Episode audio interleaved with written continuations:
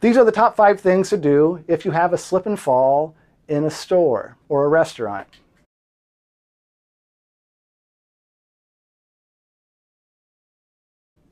Number one, you need to identify what caused you to slip. If you cannot at least generally describe the substance you slipped on, whether it's water or an oily substance, uh, something that looked like mashed up food, if you cannot say at least something like that, Indiana law might not allow you to even get to a jury trial. But if you're able to identify it, again, at least generally, then you at least have the, have the opportunity to have your case go forward and present evidence and have an opportunity to argue for compensation. The second thing you should do, uh, or make sure someone else does, is take photographs of the area, of the scene.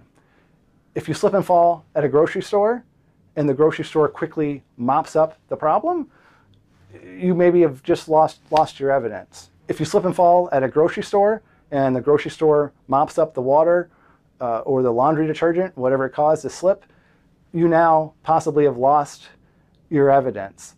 Uh, if you do slip on a liquid like that, you should get photographs not just of the area where you slipped, but all of the area that is wet. For example, a lot of times grocery stores have leaks from freezers that can run across aisles. You want to show where the water came from if you're able to do so. The third thing you need to do is make sure you report the slip and fall to the manager, to the store manager, so they can start a report and be on notice that they need to preserve surveillance video if they, if they have any. However, after you report it, and you hopefully talk to an attorney, allow your attorney to handle the negotiations and communications with the store or the store's insurance company after you report it. The fourth thing you need to do is if you're injured, get evaluated medically. Go to your primary care provider.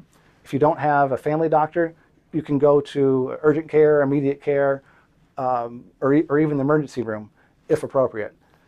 If you don't get checked out and, you wait a few weeks before you get treatment and realize that, that you need you need treatment, that the pain, uh, muscle, muscle spasms, etc., aren't going away, the insurance company will argue that the fall didn't cause your problem, that there was a two-week gap, that you must have been hurt at the gym, uh, or uh, uh, you know fallen fallen down the stairs when there was an ice storm in, in between in between those those time periods.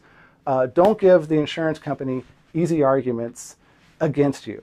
Uh, get checked out, and after all, if you're hurt, you need medical care. The fifth thing you need to do is make sure you speak to an experienced, trustworthy attorney. A lot of times, people think they can handle it, the negotiation themselves, or they can get an attorney later if necessary.